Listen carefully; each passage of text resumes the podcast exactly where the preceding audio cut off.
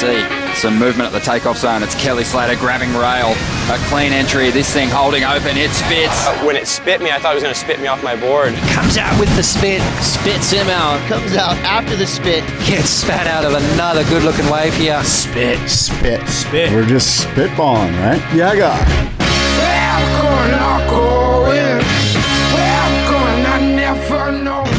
Yeah, guy. Welcome, everybody. Welcome. It is Spit, the Spit podcast. It's Wednesday, February 3rd, 2021. Good morning, David Lee Scales. Good morning, Scott. Uh, big week in surf news. Yeah, a lot going on. I'm not sure what you're referring to, but I'll agree with you. Well, There's between the kind of update to the WSL's schedule and their projected plans versus what the local people will allow them to do, Nev Hyman getting in hot water, Dane Reynolds dropped an edit, um, Russell Bierke's wipeout, tons. Free scrubber, free scrubber. Wow. All of these things I don't know anything about. I gotta be honest. Oh, good. Well, I'll be doing a I'll be doing a monologue today. You could chime in whenever you Well, want. I have a full show produced that doesn't have any of that stuff on it. That's what I'm saying. It's a huge week in surf news. Oh my lordy! Well, we better get right into it. Let me Um, let me print yeah. one retraction or correction from last show. We were talking about stab in the dark and uh, Taj Burrow's boards being small, and I was saying there were rumors that the boards weren't actually built for Taj. Yeah. Correction: they were always built for Taj. As it turns out, um, they were going to go to the Mentawais, so they were built for a different location.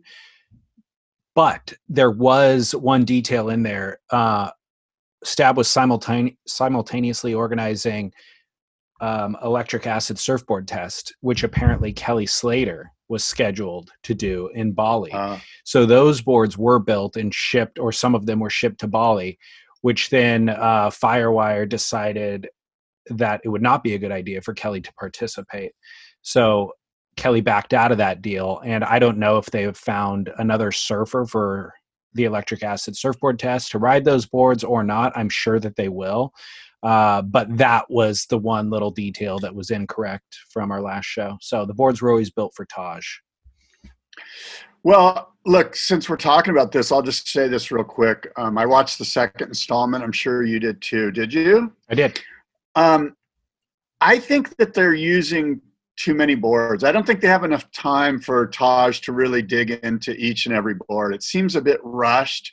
The whole process seems rushed. Maybe it's the edit that creates this sort of feeling that they're that he's just rushing through the boards. But um, I kind of feel like if we're here, you know, we're involved. Let's do this thing. Let's let's do it right. Let's give the shapers and their effort and the board more of a chance. And here's how I would produce the next stab in the dark. I would put 30 shapers' names into a hat. And it would be a mix of established guys like, you know, the Timmy Pattersons and the JSs of the world with got lesser known guys that are equally talented shapers like Michael Barron or Kalu Kaleta or Ryan Sakal. There's there's a host of them.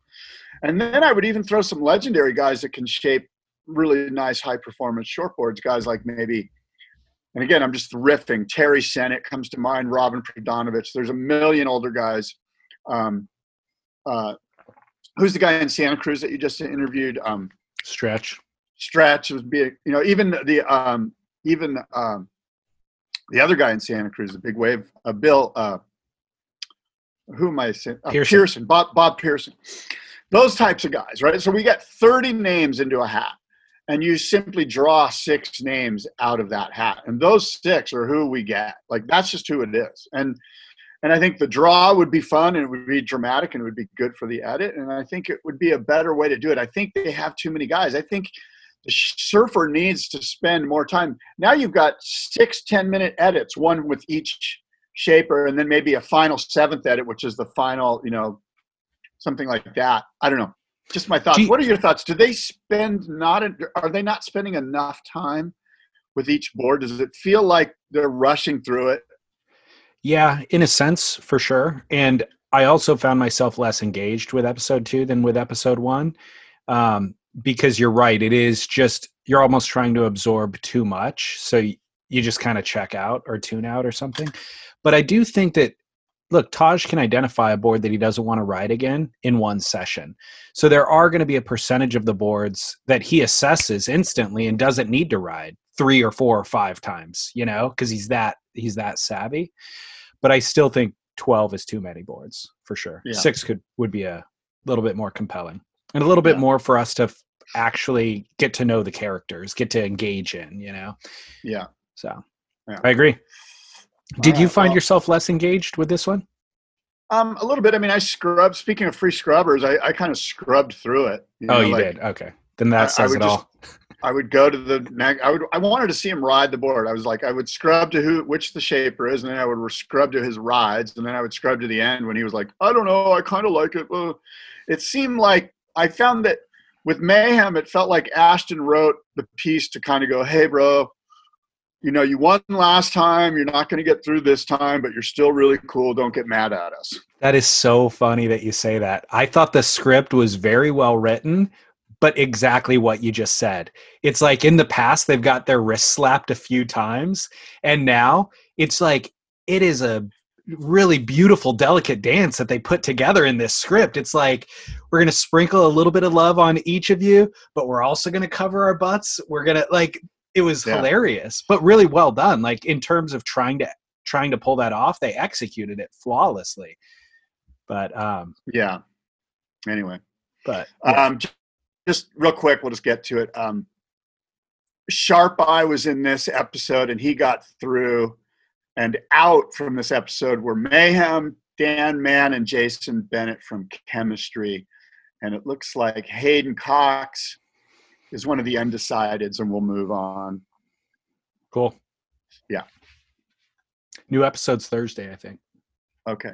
Cool. Tomorrow, Stab Premium. It's I'm still, as you mentioned, I'm still very intrigued with Taj and Taj's surfing. And um, it does seem like he's surfing the same wave kind of over and over again, but maybe, Yeah. maybe they'll change that up. Yeah, the waves get good for the second half of the of the vids. Yeah. So what's else on your notes then? Well, I'm, I've got this email that was sent to us. Oh yeah, let's uh, do it. So this one of our listeners, I, I boiled it down as best as I could. Good. Here's it's his. long Here's his. It is, and I, I try to boil it down. Here's his email to us. It says, "I've been a surfer for about 12 years. I feel super comfortable in the ocean, and I believe I am aware of my surroundings. I moved to this neighborhood a couple of years ago for my wife's job. There is one spot that's just a couple of minutes from home. It's not shown on any camera sites and usually only has a couple of guys out. The localism is known to be savage. I head over there on a smaller day, high tide, between shifts. I catch a sweet ride. The crew lets me rotate into a few waves. All seems good. The swell starts building a little more the next day. Nothing crazy, but I decide to start surfing there more often. I roll into the lot. I see more guys out in the water. Suddenly, I notice out of the corner of my eye, a guy is standing right behind me, like two feet away. My heart starts pumping, and I say to I say to him timidly, "Hey, what's up? Can I help you?" The guy goes point blank, "Where are you from?" I said, I'm from here. He said, No, you're not. I said, Yeah, I'm pretty sure I am. The guy says, What's your zip code? I tell him my zip code. And um, basically, I say, Hey, look, I live here. My wife lives here. She works at the hospital. I work from home. And the guy kind of chills out and says, Okay, cool. And we exchange names and we start talking about boards. And all seems well. And he walks away. And as he walks away, he says to me, I would have totally screwed with your truck. You know how this place is. And I continue to put on my wetsuit suddenly I hear another dude who looks like the big kahuna just fully screaming at me incoherently from down the beach. I can see that my new buddy is talking to him and flailing his arms around. And I pause and I look out at the waves and then back at my truck and I just think to myself, screw this, it ain't worth it. And I start taking my gear off. And my new buddy just runs by me with his board trying to avoid my eye contact. And I holler at him, hey, it looks like your friend isn't too happy. And he answers at me without looking at me, yeah, he's he's pissed. So I pack up my dry gear and I head out with my tail tucked between my legs. And as I exit the parking lot, the big kahuna yells at me, yeah, that's right. I am actually shaking as I write about this. So many emotions roll through my mind when I play this scenario out from embarrassment to anger to sadness to loneliness. And I even daydream about the guy if he showed up at my other spot, how I might slash the shit out of his tires and wax his windshield. What gives him the right? Then I settle down and remind myself that I'm above it. It's not worth occupying my mind with such garbage. What itches me the most is that I didn't even have the chance to prove that I'm not some inconsiderate asshole. But then again, I'm glad for people like Big Kahuna that keep our waves from being infested. I don't understand the lesson, though. Isn't the ocean for everyone who can respect it? So that's this gentleman's email to us, David, and he is suggesting that we comment on it. So I'd love to hear your thoughts. Um, well, it sounds like the first instance that this guy has ever encountered any level of localism, and what and it worked perfectly. So this is why localism exists, is because this perceived threat, whether it would have ever transpired or not, was enough to make this guy so upset that he's saying that he's shaking while he's writing the email telling us about it. So that's why localism exists is because it actually works. I would argue he doesn't need to get upset at all. Like if you go into a, those guys are wrong for doing what they're doing. Uh, but it's effective and their waves are empty because of it. So they're going to continue to do it. His role in that scenario was to either tell those guys to F off and you know take a couple photographs of them and their license plates or whatever he feels like he has to do in case something does go down later that he can exact retribution if need be legally or otherwise. Or do what he did drive away and be like you know what? This isn't worth it but it's also not worth being upset for the next months about it. You either engage confront it engage with it and kind of um, demand to be respected or just go you know what, you guys, this isn't worth it. I'll just go surf somewhere else that isn't localized, that um, is more crowded and crappier, and not have to deal with this stressor. But the fact that he's so worked up and upset about it is unfortunate to me and unnecessary. Like, and the exact reason why they did what they did. You know, they victimized him, and he played the role of a victim, and then they get what they want and so I think yeah. that that is the really unfortunate part about it. And I'm not shaming him for playing that role. It's just, God, it's a disempowering role to play, and there's nobody feels good about it, you know, except yeah. the except the victimizers. So I would have, uh, yeah, I already said what I would have yeah. suggested. What do you think? Well, I, I think you you summarize it really well. I'm firstly, I'm I'm very sorry that this gentleman had this encounter. I, I it sounds upsetting. I know that I would be upset if this totally. occurred. Um, and the bottom line is is that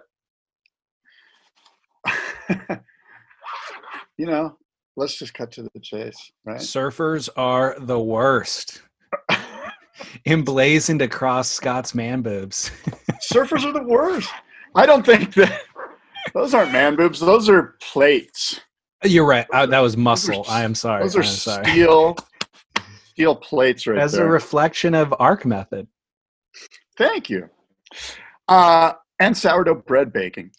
Um, arc method not, underneath sourdough on top. Right. I don't think that Duke Kahanamoku would approve of these locals. Of course, actions. Of course. And, um, and then I wrote to the guy, I think you may have seen my reply to him, but our problem, my problem, your problem, the world's problem is that we act and we react on fear.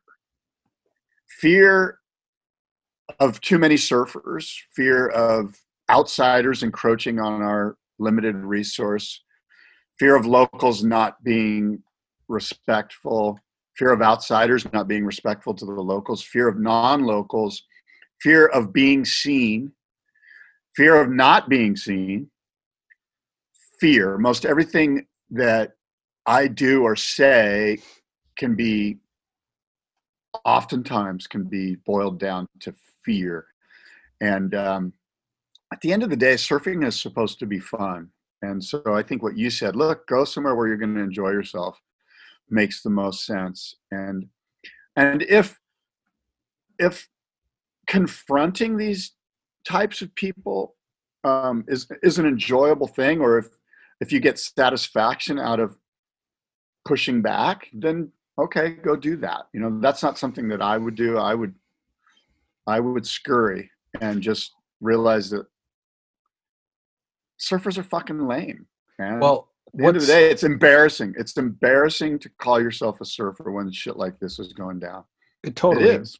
It, it is, And but that's why surfers are the worst. that look surfing is a microcosm of uh, life as we know it and so this kind of scenario exists in life this is the most kind of primary scenario that exists in life somebody Yeah. protecting a finite resource right and so i don't think that th- the only other option is if you enjoy confronting these guys then you can confront them. No you don't have to enjoy the confrontation but what's on the other side of the confrontation what's on the other side of fear? Because in this scenario the guy who wrote the email he had fear as well. He had fear of his car getting vandalized and he had fear of getting punched out by these locals. What's on the other side of that? I bet you some waves are on the other side of that if you paddle out and they vandalize your car and you get a bunch of waves well then you have to deal with your vandalized car. And like i said if you would have i don't know gotten their identities then you can go ahead and rectify that situation. If you get punched out what's on the other side of that? Anything short of you know as, you have to be able to accurately perceive the threat. So if these guys are going to kill you or do lit, like actual harm then d- don't engage with it or go get the authorities or whatever. But if they're just going to punch you out you can survive that. And if you paddle back out after that i would reckon that they would probably give you a wave or two you know? Yeah. and so so what is on the other side of the fear is is the next question that i would ask. And if it isn't worth it if none of that is worth it that's fine. I'm not saying you're a wuss for not doing it. I probably wouldn't do it. And in that case go ahead and just go surf the more crowded the more crowded place. But Yeah. I just think confronting fear is actually um, a super powerful thing to do and finding out what's on the other side of it because living in it is going to really limit your life Yeah, for sure. And No, this is a live in it. I don't know. We have no idea. This guy did not identify his location, not even the country. And so I have no idea how lethal those locals were. I would argue nine times out of 10, it's all posturing. And the fact that the guy is like, Where do you live? That, I've never heard a local ask that in my life. If you're if the if the locals there who are defending their spot are actual locals, they know who's in and who's out. And so there's Yeah. no asking what's your zip code. You know, Yeah. the question once they said what's your zip code, I'd be like, dude, get out of here, beat it. You know, like I'm battling out.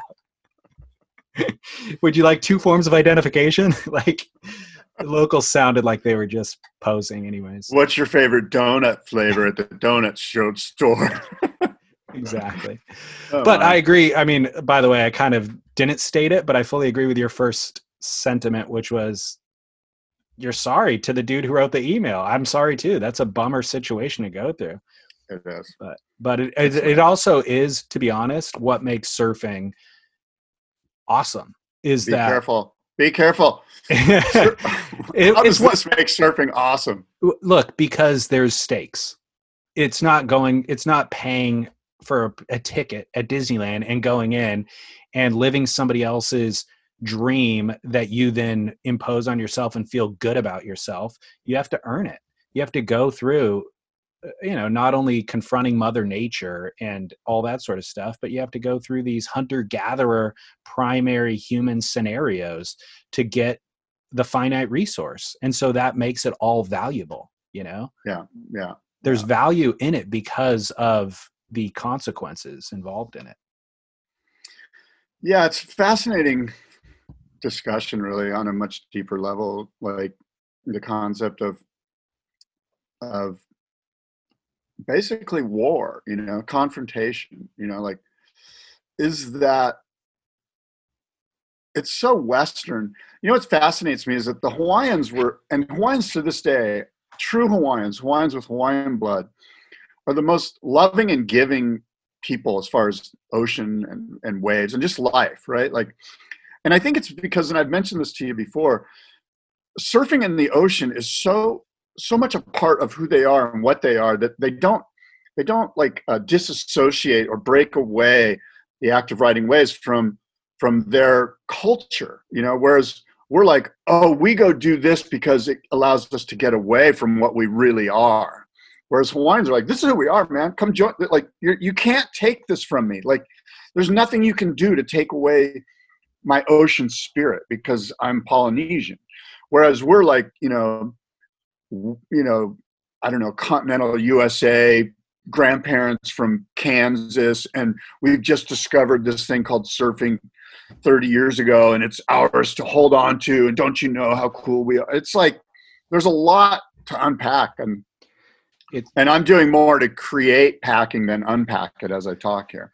Well, it's similar. It's not unique to Hawaii. I mean, it's similar to what Native Americans have about living on the land for all of the time that they lived on it before Europeans settled was eh, there's like a spirituality in the land and they use every bit of the land and they're not exploiting the land, you know, and they're and they're a part of, right? Like exactly, the thing I was yeah. trying to get was that it's it's so intertwined. It's not they haven't separated it like, oh, here's a resource we'll exploit no. and here's it's all just like it's a circular thing you know it's like it's all a part of and we're going to respect it and appreciate it and it's a part of us and right whereas like you and i and i don't mean to throw you into, under the bush but western continental surfers tend to go well that's this thing over here that we need to exploit and nobody else can exploit it and i'm going to get exactly. as much of it as i can and i'm not going to tell you about it and if i see you i'm going to protect it like it's my resource and there's this really weird sort of um, like capitalistic market exploitation kind of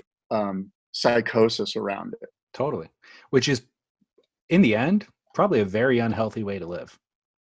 Right. I mean, because exactly. it's all fleeting. It's all a farce. First of all, yeah. it's and then it's fleeting. And so yeah. the exact construct that you just described only serves to prop me up temporarily but if you live in that fantasy and you don't realize that you're standing on a false bottom uh, and you put all of your value in that fantasy then you're inevitably going to be let down. God. You, you got to put put all your value into some other thing. You can still build and prop yourself but don't put your value into it. People need to subscribe to this podcast. This is like this is like friggin uh, wayne dyer type shit right here I, I agree. I agree. Okay, what else do you got? so there was a rumor about a week ago, which is now um, all but verified, that the WSL is going to be adding a fourth stop. They will be renting that 747 out of LAX to Sydney. They're going to be adding a fourth stop to the Australian leg of the tour to kind of make it worth everybody's time to go there. The fourth wow. stop is going to be at Lennox. Wow. Is this all news to you? It is. I saw the oh, emails, okay. but I was too busy yesterday to open any of my mail. Fair enough. So the the um this again not verified by the WSL, but all but verified by the local councils that have to approve all of this stuff. Yeah. And people at work within those. Where'd companies. you get this info? Did this come from the WSL or did you get this from inside source? Uh Beach Grit for sure. Long Tom oh. on Beach Grit Steve okay. Shearer is yeah. covering it and interviewing all the people involved. So this rumor broke, and then immediately there was backlash from the Lennox um, populace, people who live in Lennox and Ballina Council uh, Chamber, Shire Council, and basically they said the dates have been confirmed. Which actually, there, there's another detail here is that it actually conflicts with the Bells dates on the WSL's website. It's going to be on Easter.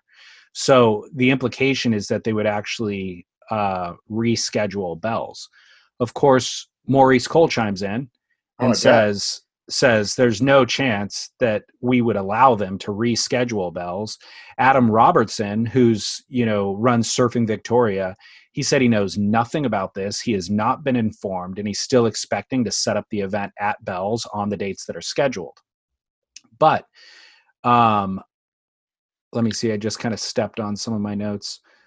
Uh, so the WSL says that they've gotten approval. I don't know actually because this isn't on the WSL's website, but employees of the WSL claim support for the Lennox event, but the Lennox uh, National Surfing Reserve Committee wrote on their website We are the custodians of the Lennox National Surfing Reserve Association and have not been approached uh, by the WSL for the proposed context, contest site.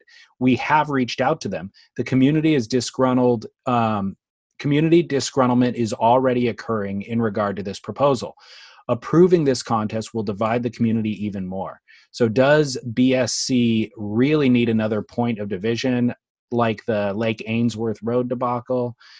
Uh, the concern is that mass protests in the water and during while the event is on in regard to paddle outs will interfere with the contest could result in injury to community members contestants officials and security the association wow. also points out that under federal state and local legislation within the lennox national surfing reserve all current activities, access, and licenses which have been issued by regulatory authorities to individuals or groups will remain unchanged. So, if the BSC allows, uh, which is the Ballina Shire Council, allows the contest to occur, they would be in breach of any of these laws, as surfers would be restricted from the reserve throughout the contest period.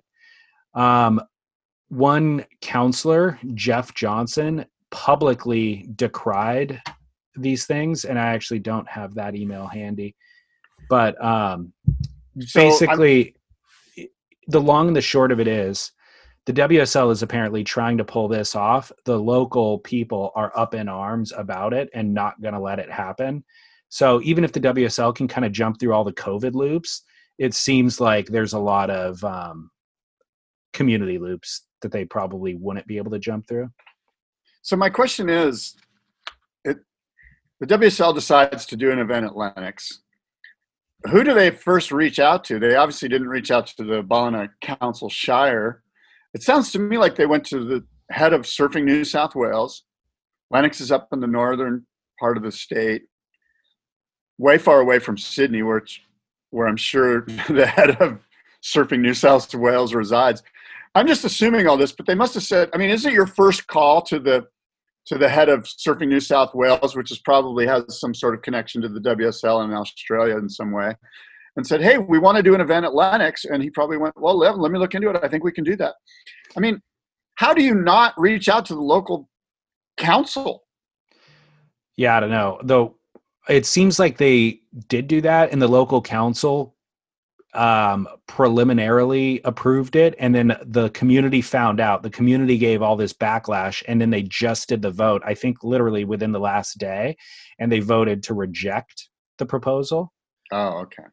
So, but so it's yeah, not going to happen. This is no, not going to happen. I can't imagine it would happen. But then Mark Thompson's going to have a field day. yeah.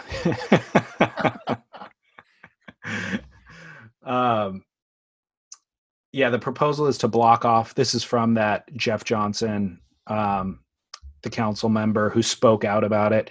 He said that the proposal would block off Lennox Headland Lookout um, from March 25th through April 15th, and it would prevent access to the surf break and likely restrict other surf breaks in Ballina Shire, such as Boulders Beach and Sharps Beach. Lennox will already be bursting at the seams due to school holidays, local visitors naturally wanting to surf. And so, surely consideration needs to be made for the local residents and the many visitors who have already booked to spend their holidays in Ballina and Lennox.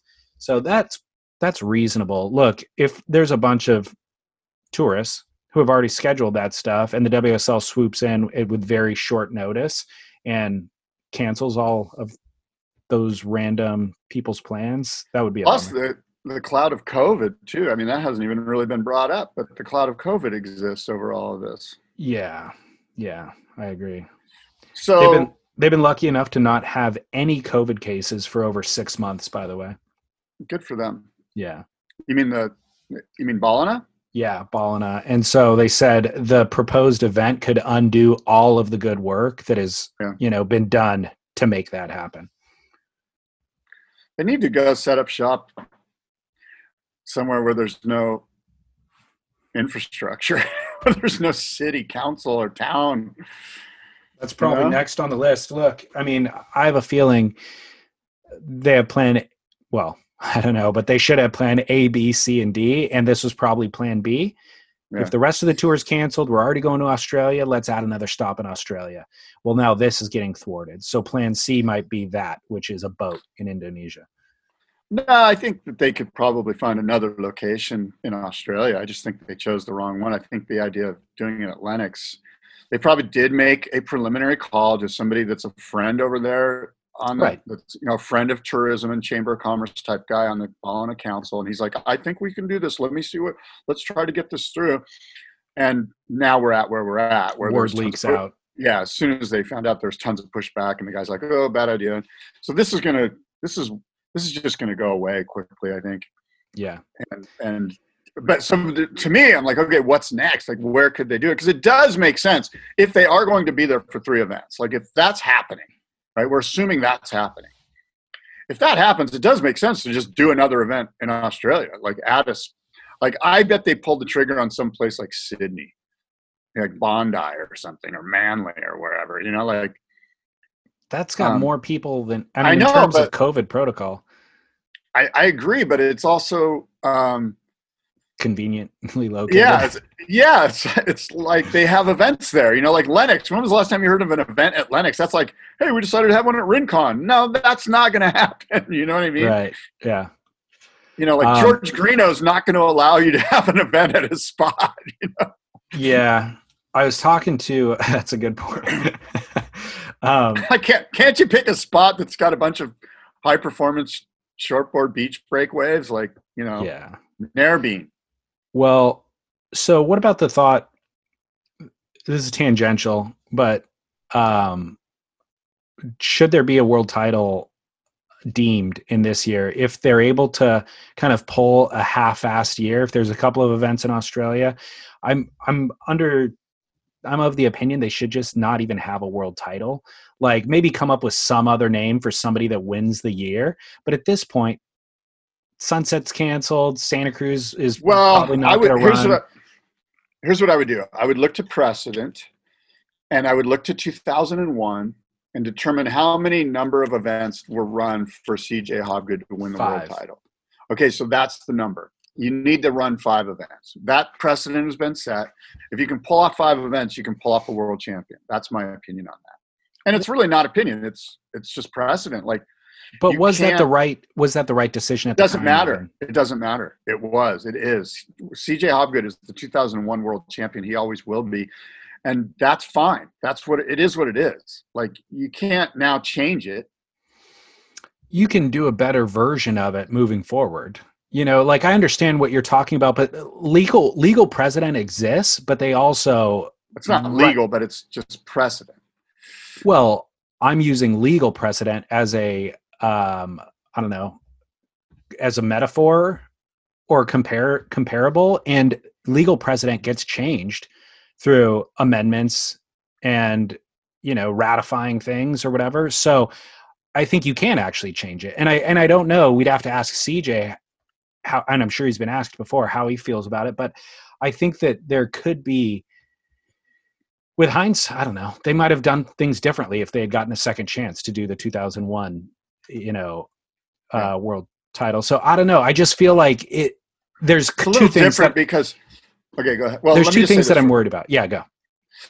In 2001 there was this real because there was a world terrorism attack there was this real like let's get back let's not let the terrorists win let's get back to work let's right. let's deem world champions let's let's go on let's get on airplanes let's go play covid is different. Like covid's like it, it's it's not like a, a nation state or some sort of terroristic entity has attacked Yeah. us and we have to like bully up and, and pound our own chest and go we can beat this this is like science like you, there's only one way to beat it vaccinate the shit out of everybody Well, there's two things happening here though. There's um events not running that were scheduled to run. And then because of the COVID thing, I feel like we could find ourselves in a scenario where the WSL is holding events, but not all the surfers make it to the venue. So if that were the case, and if Italo is not an event, or Gabe or John or one of these world title contenders, then is it really a world title? At least CJ, it was five events that got canceled, by the way, mid-year. It wasn't canceled from the beginning and everybody still showed up for the events and competed. So you still had the best surfers in the world at the stops that actually were scheduled the ones that we're able to travel to. And so i could see if any of the world title contenders aren't there to like give their a game then there's a really big asterisk next to the world Yeah. title you I would agree. We we would need that. If they had four events in Australia, we would be at number five because pipe event already happened. And if all of the surfers were there, I would suggest to you that five events is enough to deem a world title. That's enough to get enough shakeout, you know, enough Yeah. different waves, enough different competition scenarios, so that you know once you, like I say, you shake the shake the bottle, there's a winner at the end of it, you know. But I agree with you. We need obviously you would need all of the competitors to be there, and and that's a big ask because Brazil is a COVID hellhole right now. yeah. Like it's not good in Brazil. Yeah. I think that South African variant's running wild through there, and I, you know, I mean, if you're an Australian health expert, that's the one airplane you don't want to land is the one from Brazil. Yeah.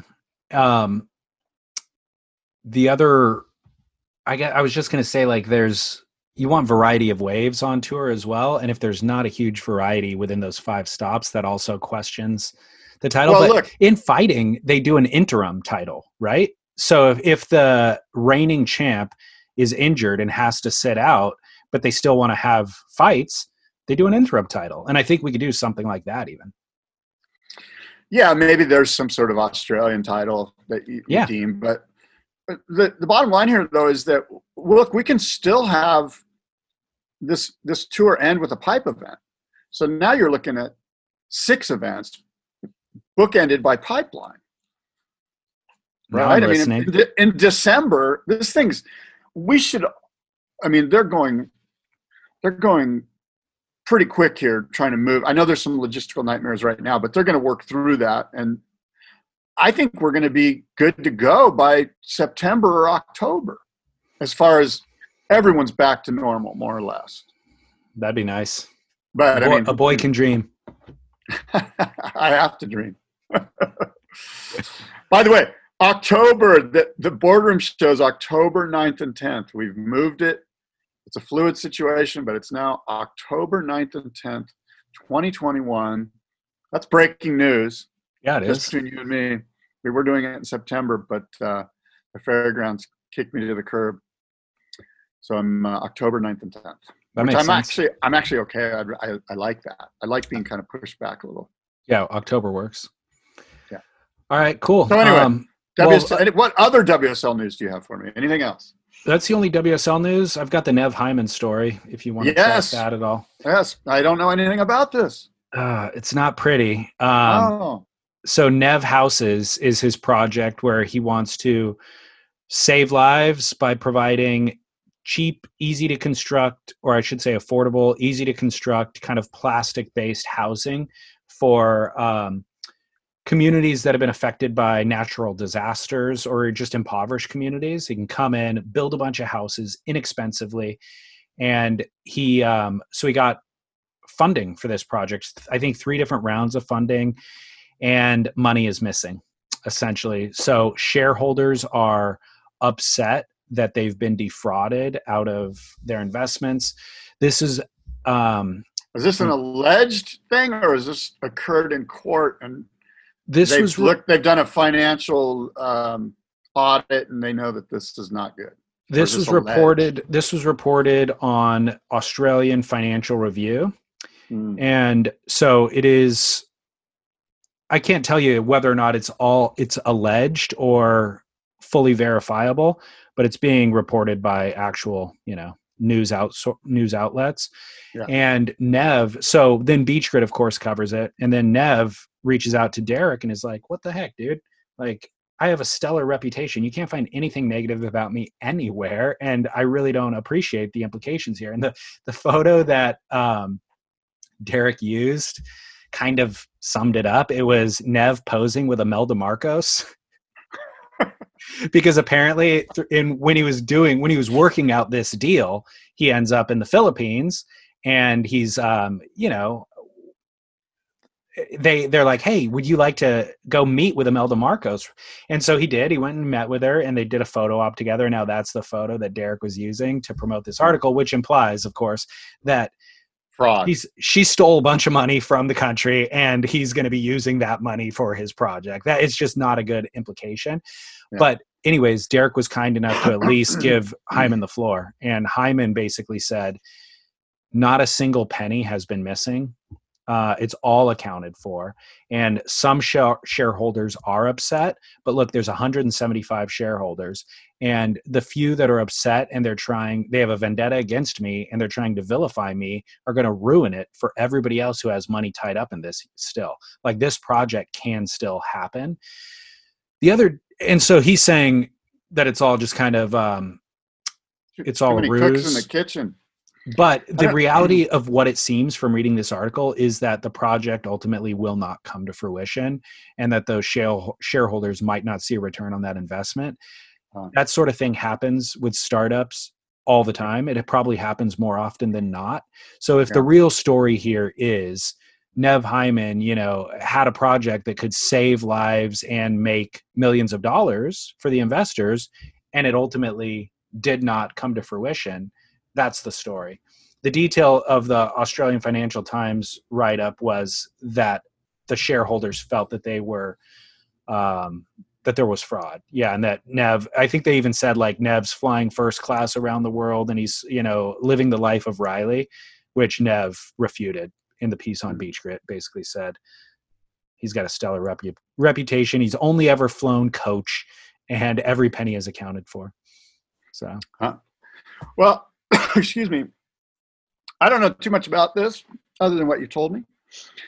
Uh, I've met Nev, I think, once, and um, I'm going to give him the benefit of the doubt. I think he's. I think he. I. I do think he has a stellar reputation, um, and I think that you probably do have some some angry shareholders that are trying to wrest control of this thing away from him, and so perhaps they've. Uh, you know,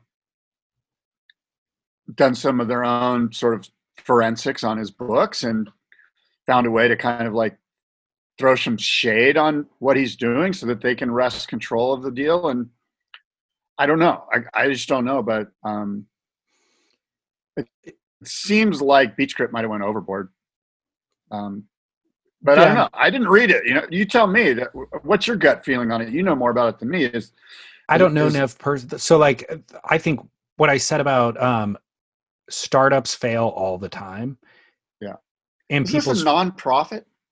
I don't know if it's a nonprofit or not, Uh, okay. but no, I can't imagine. I can't imagine that it is. But even if it was for profit, it was going to solve problems, you know, and give people housing who couldn't otherwise. yeah, wasn't he it. taking like pollution and re yeah, and, and like doing something with huge mounds, you know, billions of tons of pollution and turning it into like um, some sort of building product that he could build these homes with?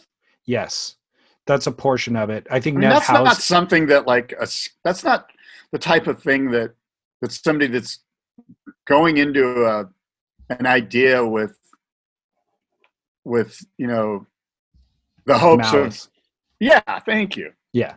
It's No, I like, agree. dude if, if you're gonna like if you're gonna go for trying to rip somebody off you're gonna create some sort of like crypto coin or something you know what i mean like, Well, like I I don't know that that yes, often, but sometimes I mean people get into pharmaceuticals that are going to help people, but then they make billions of dollars off of that, you know, off helping people essentially.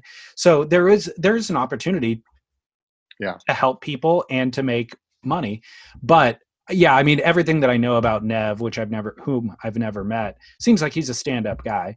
And there's startups that fail all the time. Even from successful entrepreneurs have startups that fail all the time. So eh, for this one to fail, I don't think is that unusual. But Yeah. yeah, I don't. I also don't get the. Eh, I what's the outlook is this thing gonna is this is this thing circling the drain or is Yeah, this gonna yeah. It seems like Nev's trying to keep his chin up and be like, "Hey, you know, this still has opportunity to work," and those who are basically vilifying me are hindering that oppor- that possibility moving forward because this is all bad press. But Yeah. uh, from what the Australian Financial Review wrote, it seemed like the thing was dead in the water. Mm, seems like a hit job to me Nah. Seems like somebody doesn't like Nev in charge, and they're like calling their buddy over at the Sydney Financial Times to get a hit job Maybe. Who knows? Maybe. Um, did you see Russell Bierke's wipeout? No. Oh, I want gosh, to. dude. Where is it at? I'll send it to you. There's a YouTube video of it. Uh, Russell Bierke surfing this slabby left, eats it, gets dragged on the bottom, hits something on the bottom. He doesn't know what it is. Yeah. The thing ripped a hole in his arm open Oh no. to where you could see exposed muscle and everything. It is disgusting. Gaping hole in his forearm. Um, Where Where is it at? somewhere in Australia. I don't know. But Russell Bierke, I mean, the guy shows up on our radar once every, I don't know, year or something. He's a he's an animal. The guy is an animal. He's standing there with this hole in his arm, just fully like not getting lightheaded, doesn't need to lay down, nothing. He's just standing there looking into his arm. It's crazy. And the wave itself is just so gnarly. So I'm trying to find it, but um, I'm not sure I'll text it to you right now. what Uh, to search for. I'll just text it to you. What else you got? What do you got in your notes? Whoops. Sorry. I texted. Um, what else do I got? Let's see. What else do I got? Did you watch Free Scrubber?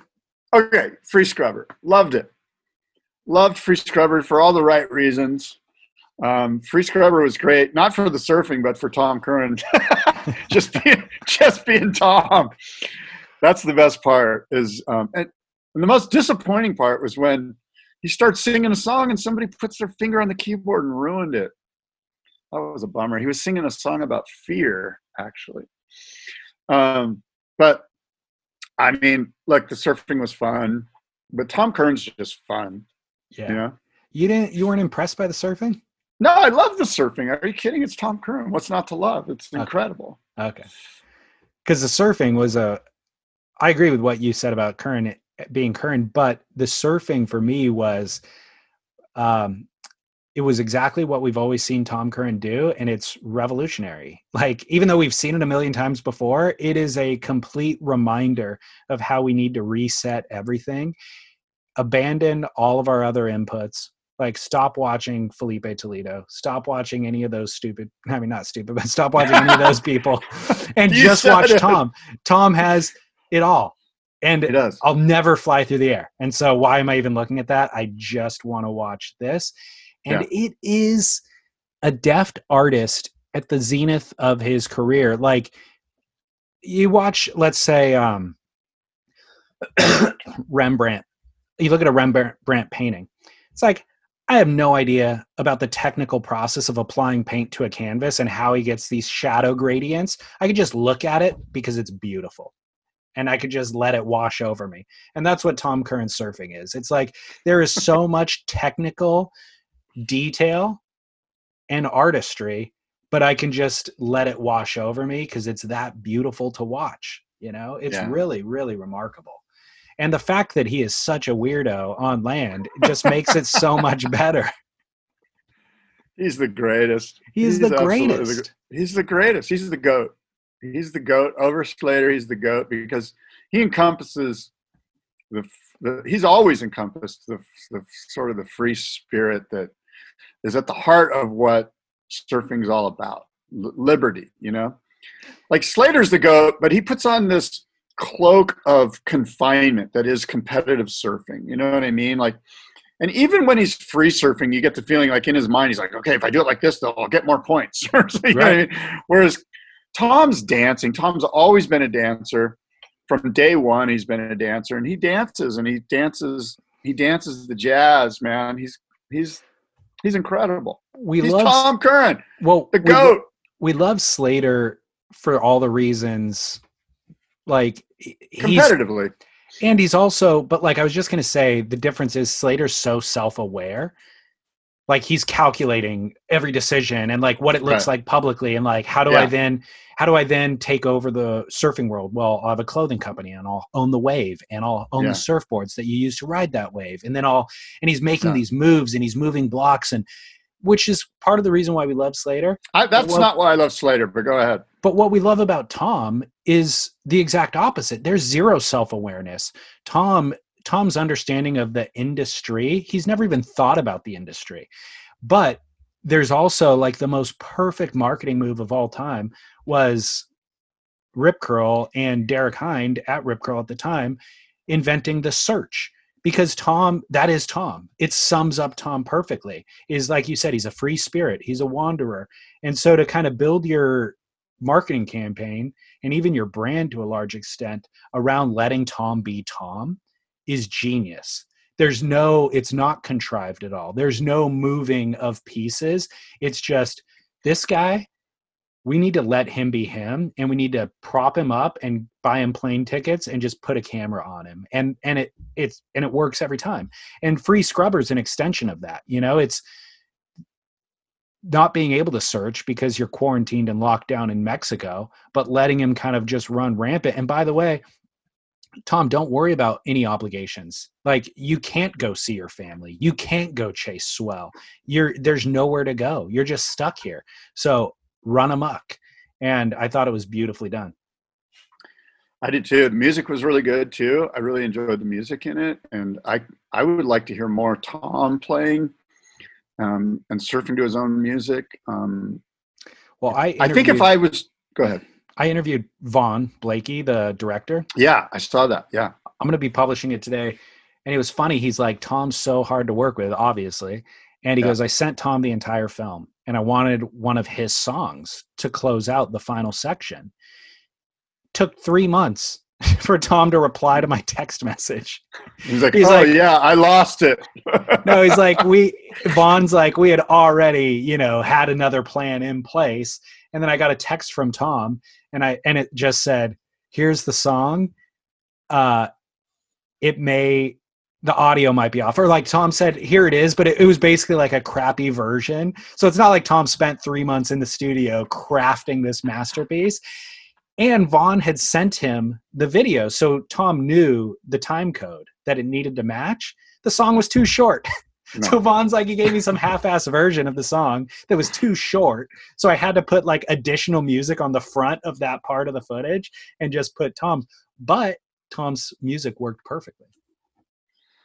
Yeah, you know, the, one of the credits mentioned like you could maybe go get some of Tom's music somewhere. I need to rewatch it to find that credit, but I wanted to go get some of Tom's music.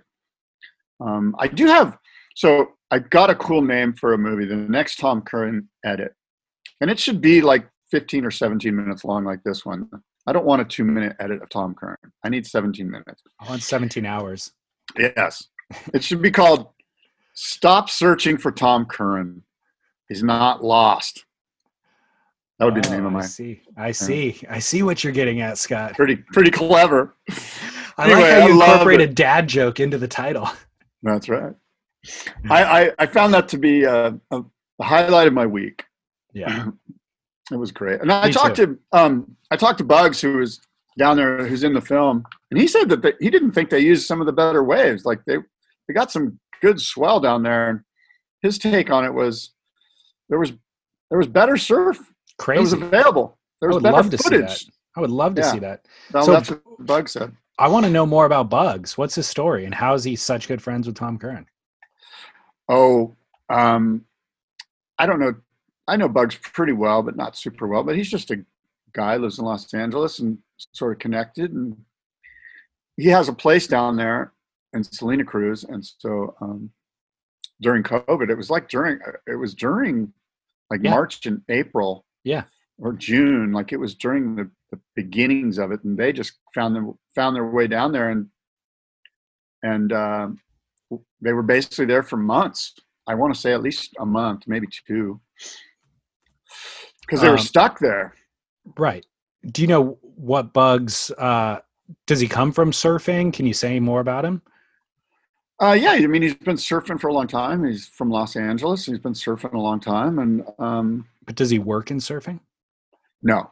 Okay. No, he, no. All right. I think he's in. I think he's in real estate. I think he's a real estate speculator, or he's in real estate somehow. He's very, very success, fiscally, fiscally successful. Good for him. Yeah. I, I, I feel like uh, you should interview him for the Boardroom podcast. Find out who this man is and why he has such unfettered access to the man that we're all searching for.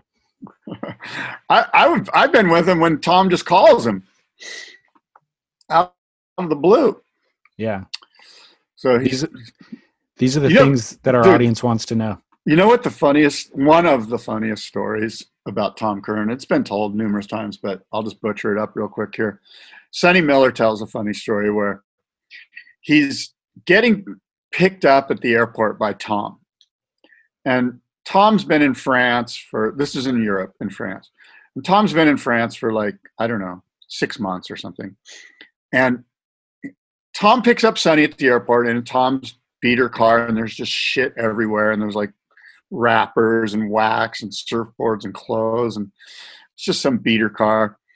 And Sonny looks and on the ground is a check for ten thousand dollars. It's his it's Tom Curren's winner's check from like four months ago from an event like the Lacanau Pro. And it's all wrinkled up and it's got like, you know, salsa on it. And it's just it's got torn torn and frayed. And Sonny's like, Tom, what's the deal with this ten thousand dollar check on your floor, man? And Tom's like, oh, oh yeah, shoot, I, I, got, I need to deposit that, you know. And that's sort of sums up Tom. It really does. Man, I love it. So good. So good. Yeah, yeah, yeah. Um I don't We- know if I have anything else. well we we owe a shout out to both Neat Essentials and NVS Fins, of course. I've been writing my album Twinsman, which by the way, Scott, I wanted to get you on that thing too. It's probably too late now. I want to do surfboard reviews. I want to take surfboard reviews more seriously. That's one thing listeners have asked for re- like more consistently than anything over the years. They're like, "What are you guys riding? Talk about what Well, you guys are riding." Look, I'm all for that. If you want to, you know, like just know that I'll help you with that. If you want to come down, but you'll we'll have to do it down here.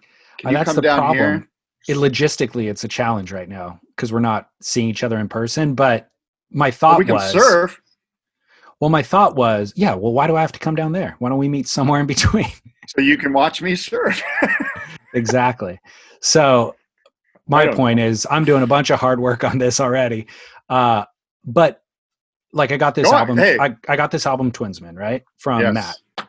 Yes. You and I are relatively the same size. We could both ride it. Like, I could ride it, know. review it. You could ride it, review it. How much do you weigh?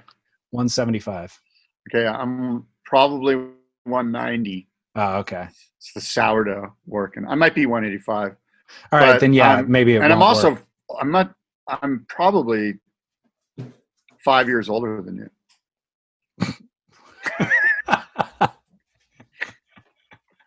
Maybe three. yeah, maybe, maybe something like that.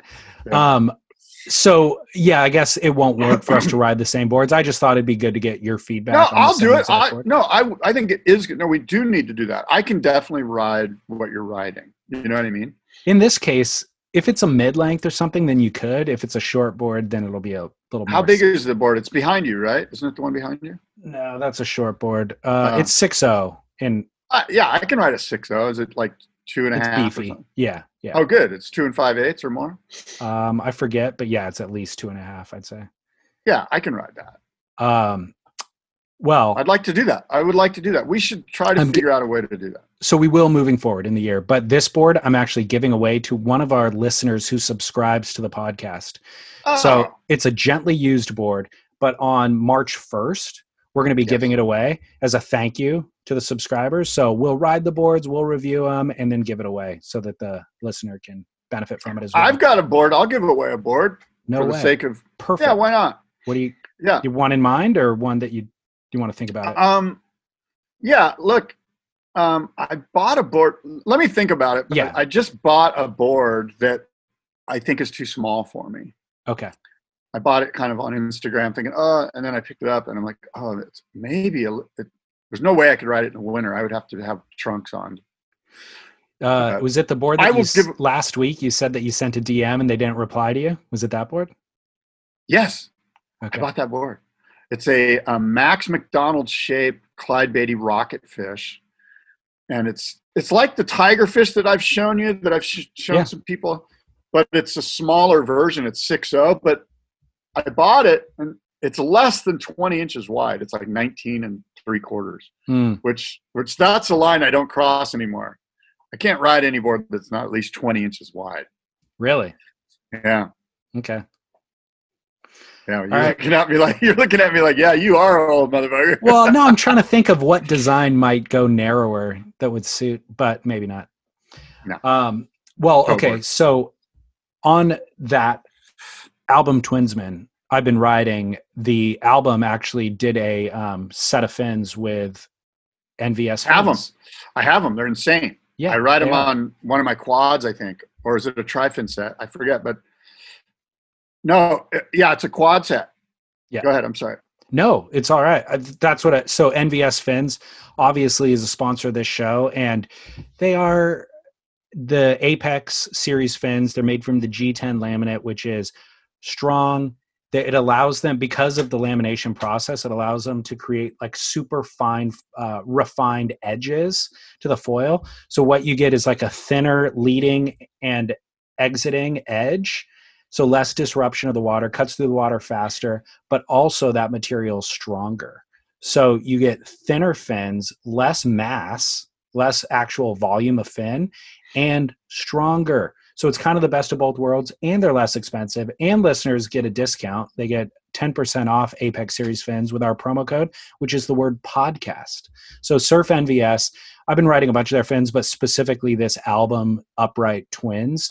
If you ride a mid length of any kind of brand, the upright twins are kind of the way to go. If it's a twin mid length, the upright twins are kind of the way to go. Um, well, what about? So I have the C drives that NVIDIA I know I haven't tried. me. I haven't tried those yet. Well, so here's what's interesting, right? People can go to my Instagram right now, Boardroom Show, and go onto my story, and I there's footage of me riding those fins on a mid length on a 610 Ryan Sakal Saber, and you can see the fins doing their thing. So, in regards to doing board reviews, Yeah, go onto my and I'll post another one. So if you're listening now, within the next 24 hours, you can go onto my story and see two rides. Um, one of them will be with the album quads, and one of them will be with the Saber C drives. got it. On the same The exact NVS. board. No, two different boards. Oh, okay. I want to get. I wish we could just swap my album twins. I could give to you to ride a couple sessions on, and I could ride your C drive twins. We'll get NVS to send us new fins Those guys are great. because I want to. I want to try the C drive qua- or uh, twin. Yeah, I only have the thruster. Um, so look forward to all that stuff, but also support our sponsors, surfnvs.com, promo code podcast. And then, of course, Need Essentials. I mean, they just keep us styled out and warm. Yes. Wet. I wear, I'm wearing the wetsuits, wearing the trunks, wearing the shorts to run in. I'm doing a ski trip later this month. Got all the ski gear, pants, puffer You might- jacket, You snowboard might, shell. uh, you may vomit a little bit in your mouth, but I've been wearing the shorts when I play pickleball. Are you kidding me? No, My parents are super into pickleball. Pickleball, bro. Did you just get into it? Um, yeah, more or less, maybe in the last month. Wow. Yeah. You've crossed. Have I gone? Uh, to the, oh, speaking of crossing the old man line, I had something happen that I wanted real quick touch. I was surfing the other day. It was pretty solid. It was it was a good solid six foot day, low tide, a lot of groms, a lot of surfers out, and uh, I'm in position, and a set wave comes, but I got a paddle to get to it, and then turn as it's breaking, and it's going to be a late drop, and I probably should have went, but I didn't because there was guys out in front in the flats. I thought I was maybe going to run them over. But the bottom line is that in the past, I would have just gone and dealt with the circumstances and probably hit some people. And it was, and uh, after this wave, one of the other guys that was next in position, one of the local guys that I surf with all the time, was like, "Oh, huh." He kind of gave me that look, like, "Dude, that was your wave. You should have went, right?" And I kind of sat there and I was like, and he looked at me and I looked at him, and I realized I had that moment. I this is the first time I've acknowledged it, where I was the old guy that was in the right spot that should have gone, and I didn't go. Wow. And I even told him, I go, dude, you know what? This is gonna be this is one of those moments. Like I'm gonna go home and write this in my little diary. I had that moment where I was that guy, the old guy that was in the spot Yeah, like you see guys, you're like, dude, you were in the fucking perfect spot. Why yeah, didn't you all the time. Yeah. I was that guy. It's the first time it's ever happened. And I acknowledged it to him. And he goes, No, no, no. You were going to run us over if you went. And I go, Yeah, I know, but I should have went. He's like, Well, you know. Well, And okay, goes, so Guess now what? You're not up next. I'm up next. To the back the so now that you've confronted yourself in the mirror, do you resign to that role or do you elevate and start doing more reps of the arc method and Yeah. get back to your your rightful Yes. spot? Yes, you, you start pickleball as part of the uh, process of getting lean and mean. No, pickleball starting pickleball is resigning to the role of the No, old man. no, no. quick twitch, quick twitch. And this is embarrassing.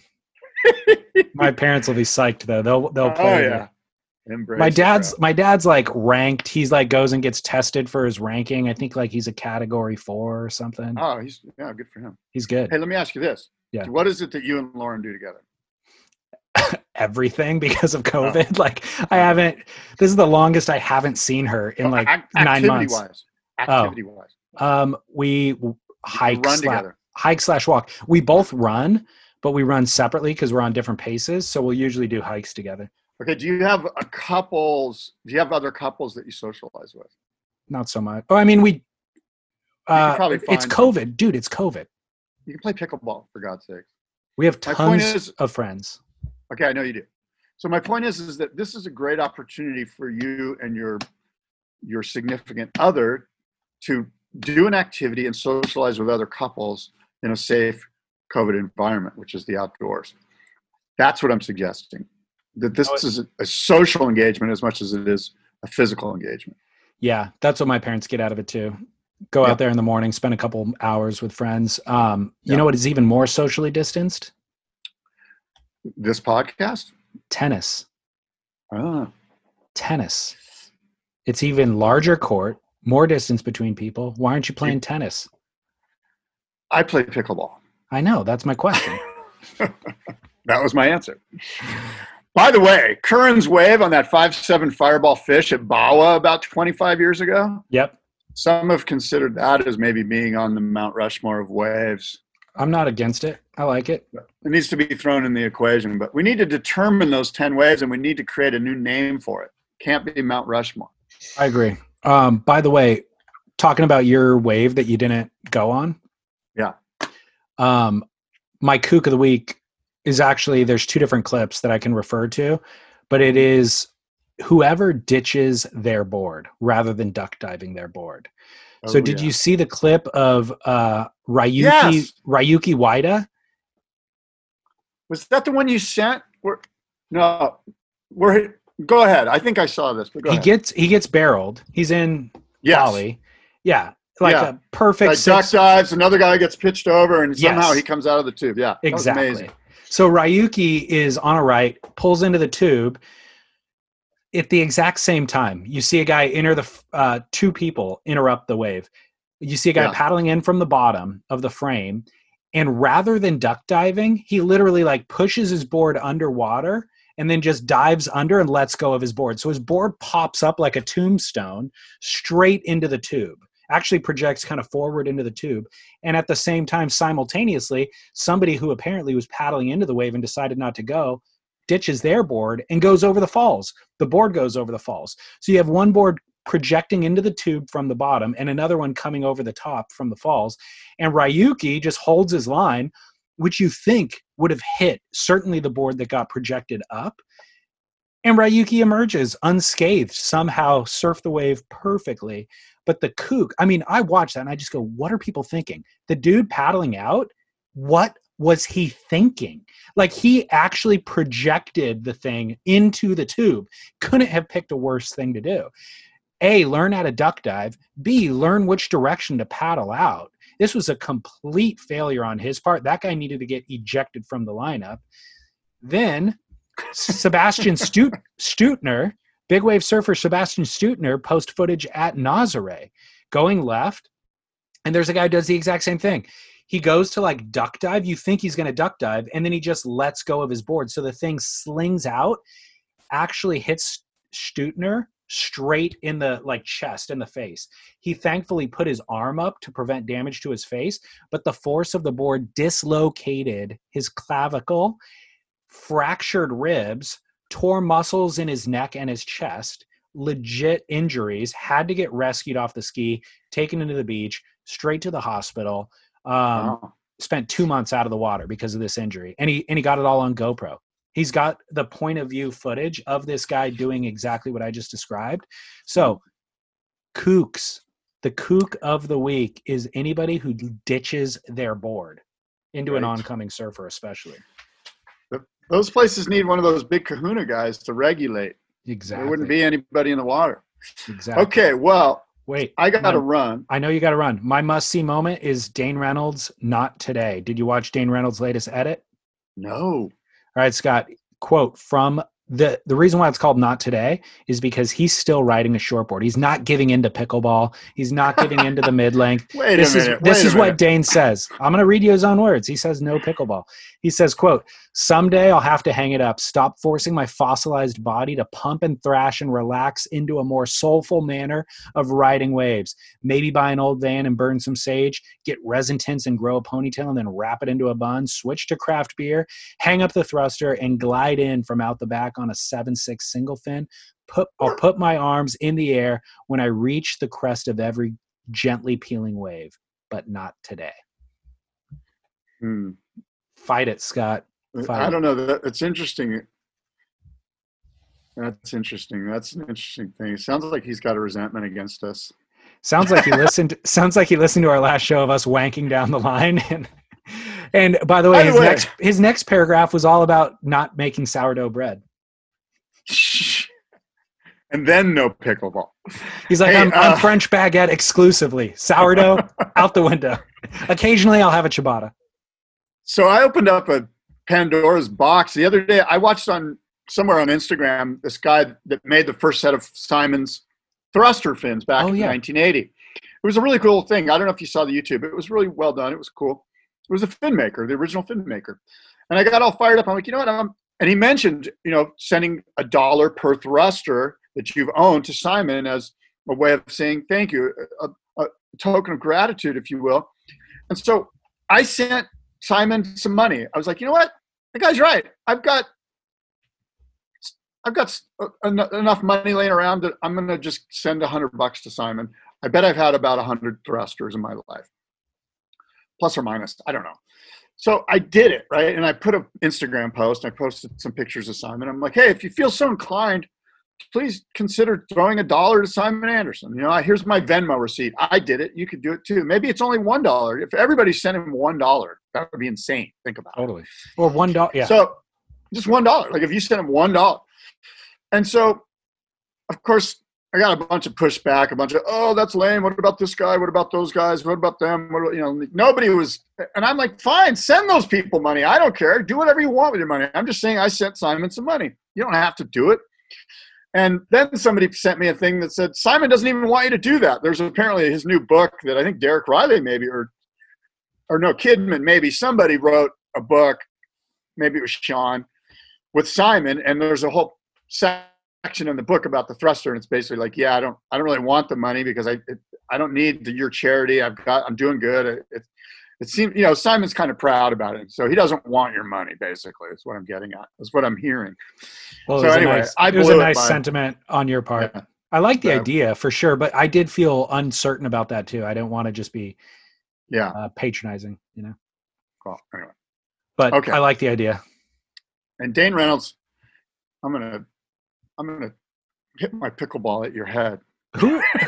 hey, who are we kidding? You're like, I probably owned a, a, a hundred thrusters. You owe Simon a thousand dollars, not a hundred. you have a hundred right now in your in your garage. Oh lordy, this is Well, probably at it- true. At any rate, I know you got to go. Huge thanks to Need Essentials and NVS Fins, of course, and to the listeners. And if they want to get in on that album, subscribe. Click subscribe. It's in your show notes. It's a hyperlink, and it'll support us. Okay, great. Until next time, adios and aloha.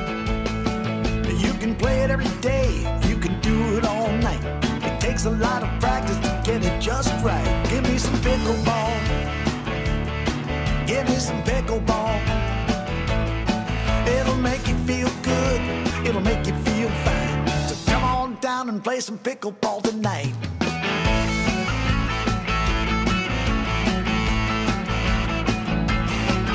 You can punch it, you can smash it. Yeah, that's a really good shot. You hit a third shot, drop.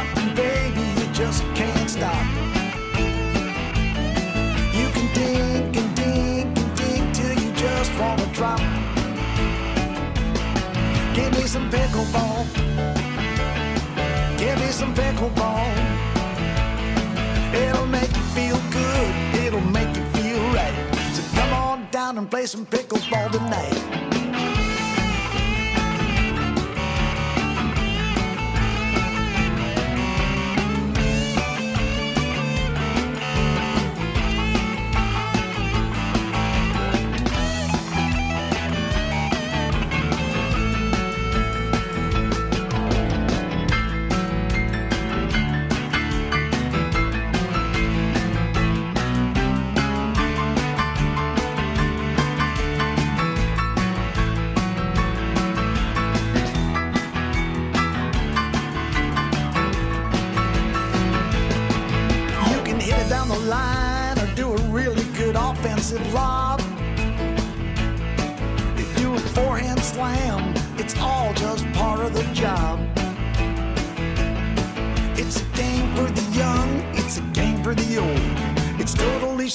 Till you get to 4 Give me some pickleball.